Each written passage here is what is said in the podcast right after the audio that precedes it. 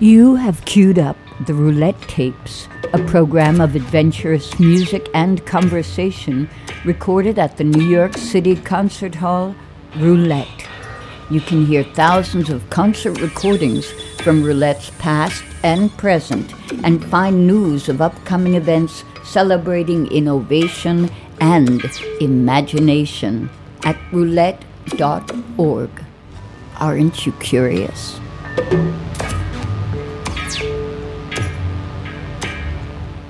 Welcome to another edition of the Roulette Tapes. I'm Susan James. I'll be your host. Singer, musician, and composer improviser eddy kwon is our guest, and she'll discuss recent works and major influences from transgender visibility and Korean shamanism to Japanese Butoh dance. We'll also hear clips of her recent work from the Roulette Concert Archives. Here's eddy kwon.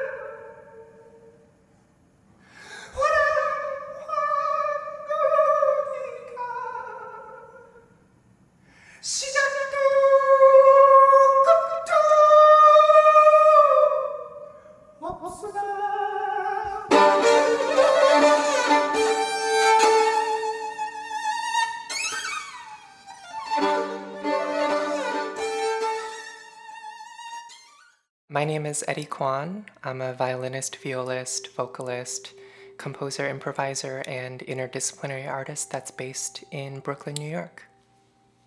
I actually started playing violin pretty pretty late compared to a lot of other violinists, I find. Um, so I started taking lessons when I was 10. And I really just picked it up because I have an older sister and she played violin and I really looked up to my sister. And so I just kind of said violin on a whim. And since then, starting the violin and playing chamber music and uh, orchestra and having a lot of classical Western European violin training. Simultaneously, I always loved like playing in punk bands and doing all kinds of weird, crazy music. And so for a long time, those paths were parallel and they never really touched or spoke to one another. Um, and it was only when I went to conservatory in Ohio where I started to connect with artists of all different kinds of disciplines, whether it's dancers or visual artists or musicians that uh, were inspired and connected to, to traditions that were very different from what I knew. And it was through meeting those artists and beginning collaborations that I started to kind of expand what I thought was uh, possible for my own work and my own practice as a violinist and then eventually as an improviser and composer. Pretty soon after that, those kind of parallel paths started to merge and I started playing violin in, in lots of different kinds of contexts, in free improvisation, eventually um, studying jazz and, and improvised music. And then I started to uh, sing and play and compose for different kinds of ensembles. As that practice grew, another parallel path started to emerge, which was that of movement and dance uh, and ritual and ceremony as a young person, I didn't really have that many opportunities to explore dance and movement. Most of the kind of physical, embodied activities that I was encouraged to do was probably like sports as a young person. But I always kind of knew that I was a dancer, uh, whether or not I, I knew how to dance. So it was only, you know, in my mid to late 20s, I discovered through YouTube rabbit holes um, Japanese Butoh. And when I saw Butoh for the first time, my mind was completely blown because these artists were embodying and becoming these energies and these creatures and these kind of effervescent wisps that I had never seen or experienced before. That really freed my mind and kind of gave me permission to also move my body and to become and allow my myself to be a, a, channel or a vessel for different energies. And so as I started to explore dance and movement mostly in private, that became another parallel path and eventually the the gravity between these paths became too too intense for them to remain separate and they started to come together really when I moved to New York in 2021. And it was actually through the Van Lier Fellowship at Roulette that I was given an opportunity and time and space and resources to really stretch my practice and, and, to allow this kind of convergence and coming together of these different practices. And so at Roulette, I premiered a solo piece called UMMA-YA, and that was uh, really my first attempt to bring in music, composition, and improvisation with dance and movement that was inspired by Butoh, with ritual and ceremony that was inspired by uh, an extraordinary history of queer and trans Korean shamans, as well as my own storytelling from uh, both autobiographical and kind of invented mythological uh, strings. And so the Roulette Van Lier Fellowship gave me an opportunity to bring all those together in one uh, solo performance. And I really look back to that experience as a incredibly transformative um, inflection point in my life and practice. And it became a kind of like functional magic almost because it was so embodied and the performance itself really it, demanded you know 500% of my body and spirit.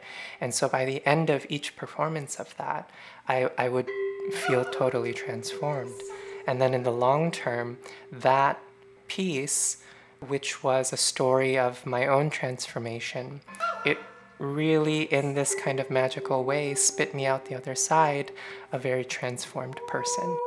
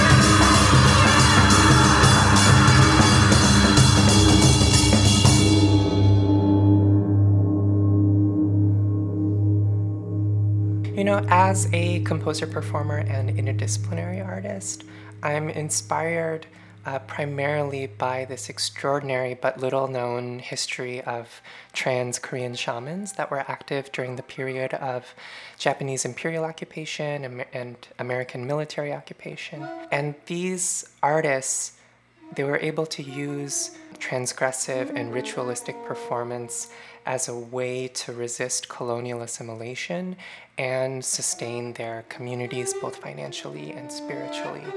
And so, because of their unique position within Korean and Japanese uh, society, they were able to access all of these different strata, social and economic strata, and that allowed them to both be kind of um, like loved and hated by so many different communities. On the one hand, they were able to access the Japanese occupying uh, elite kind of social society because of their role as entertainers and birth doulas and uh, practitioners of different ceremonies for births and deaths and, and holidays. And on the other hand, uh, to the indigenous Korean community, they were healers and spiritual workers and, and also entertainers, and they engaged with their community through public performances and rites and rituals. And from Korean nationalist perspective, they were they were kind of holding Korea back from modernization because of their kind of um, adherence to what they thought as backwards and mystical ways and not embracing enlightenment thinking and science and whatever. So when I think about this extraordinary history, where they were both kind of beloved members of their community, but also despised and marginalized. And I look at the experience of queer and trans people throughout history, all around the world, and I see such a distillation of that uh, experience, a really complicated, complex experience that you can see today, where on one hand, trans people are fetishized, whether it's in pornography or it's in um, pop culture, and in many ways res- respected and admired. Uh, there are different trans celebrities and musicians and whatever. And then on the other hand, trans people continue to be attacked and assaulted and having their basic rights taken away from them. And when I learned about this extraordinary history of, of trans Korean shamans, it really gave me an opportunity to, to connect to lineage and to connect to ancestry in a way that I hadn't before. So, as, as a queer trans and Korean, Korean American, my experience of family and, and ancestry is like it's pretty complicated, both because of these global forces and histories like colonization and imperialism and war, but also because of these kind of intimate betrayals as well of transphobia and interpersonal violence. And so in my work, I try to create a space in which I can connect to both musical and artistic forms that were present in you know the late 19th early 20th century with these trans korean shamans and and try to pay respect and homage to those incredible traditions while simultaneously filtering and interpreting those same forms and traditions uh, through my own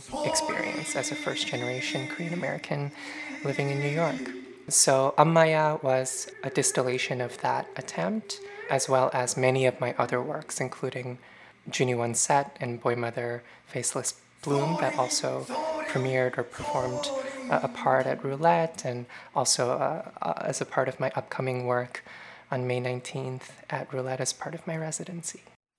Those doing ritual have the assurance of time Individual acts of art do not have to depend on permanence of the materials, only the permanence of the soul.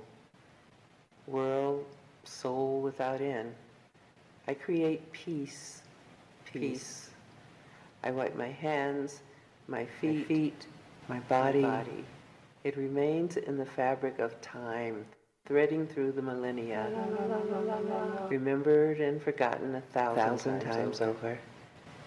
Yet there, seen, not seen, not seen, experienced as part of the air.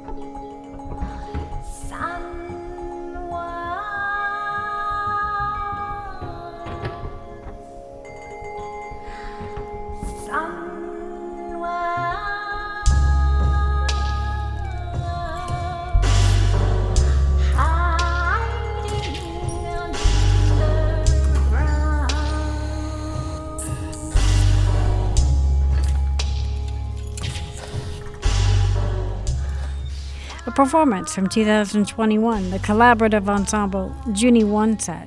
Yes, JUNI ONE SET. And it has kind of a funny origin because that group uh, consists of uh, myself and Senga Nengudi.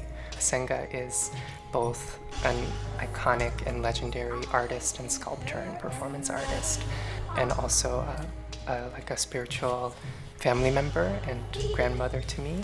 Um, she's based in Colorado Springs, and she brought together myself and Crow Nishimura and Joshua Kohl of Degenerate Art Ensemble that's based in Seattle. And so the four of us worked over the course of three or four years on this piece that was eventually called Boy Mother Faceless Bloom. JUNI ONE SET as a name that was kind of a nod to our cultural backgrounds as well as the kind of long distance quality of our relationship because we're all in different parts of the country. So when we would do like Zoom calls and stuff or phone calls, we would usually meet at 12 o'clock West Coast time, 1 o'clock Mountain time, and 3 o'clock New York time, where I was.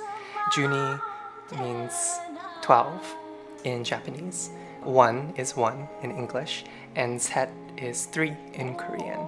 Um, and so that kind of gives a nod to the both like Japanese and Korean and American backgrounds of, of all of us.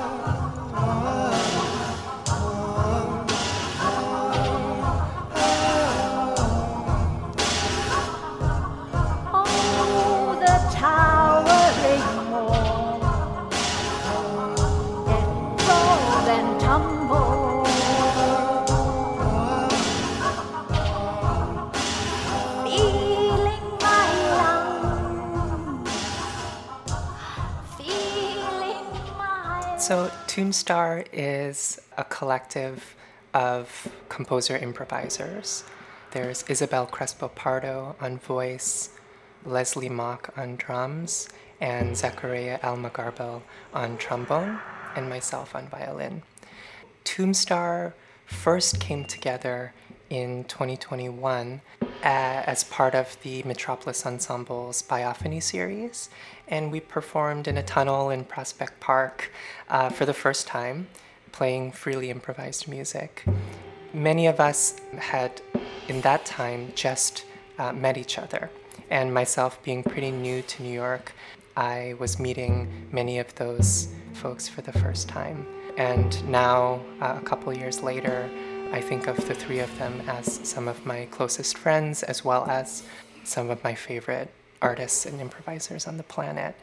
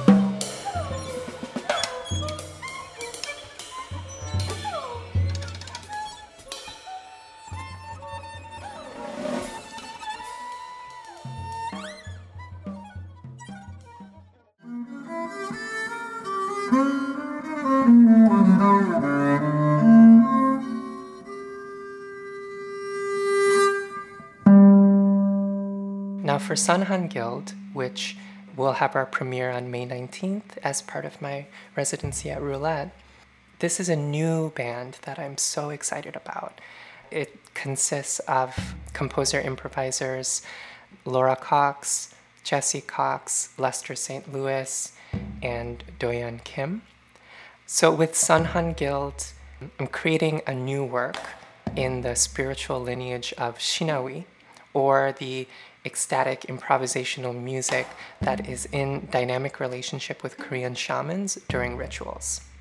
So, similar to the way, for example, like AACM musicians could connect authentically to an artistic lineage without being boxed into an expected aesthetic or genre, I'm interested in creating the conditions for the spirit of Shinawi to emerge while uh, celebrating and amplifying the aesthetic, creative, and musical identities of each ensemble artist.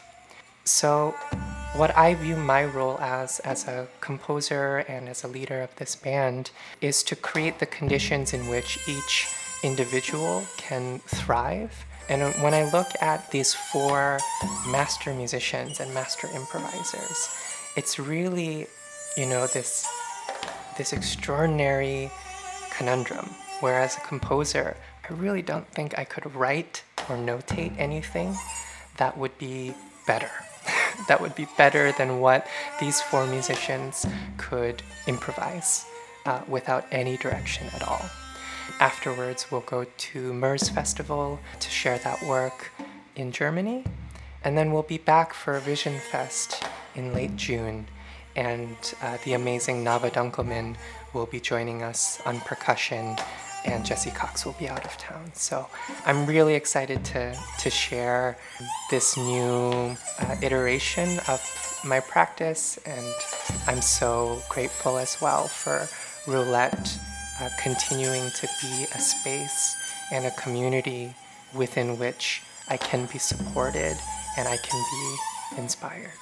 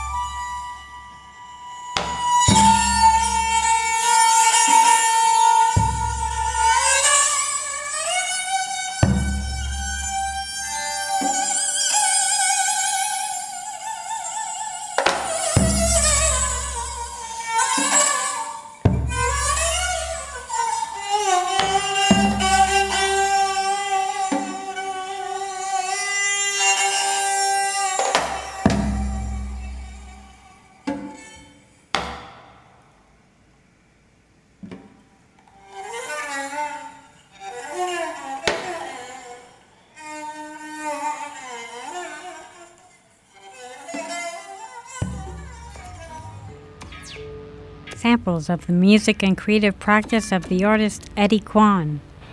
The full performances are available for viewing at roulette.org slash archive.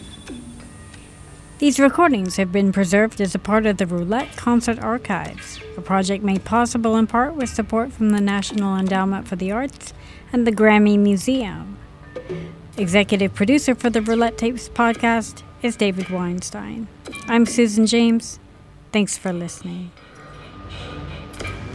You have been listening to the Roulette Tapes, a program of adventurous music and conversation. This series is produced by Roulette Intermedium. You can find thousands of concert recordings from Roulette's archives and news of upcoming events at roulette.org.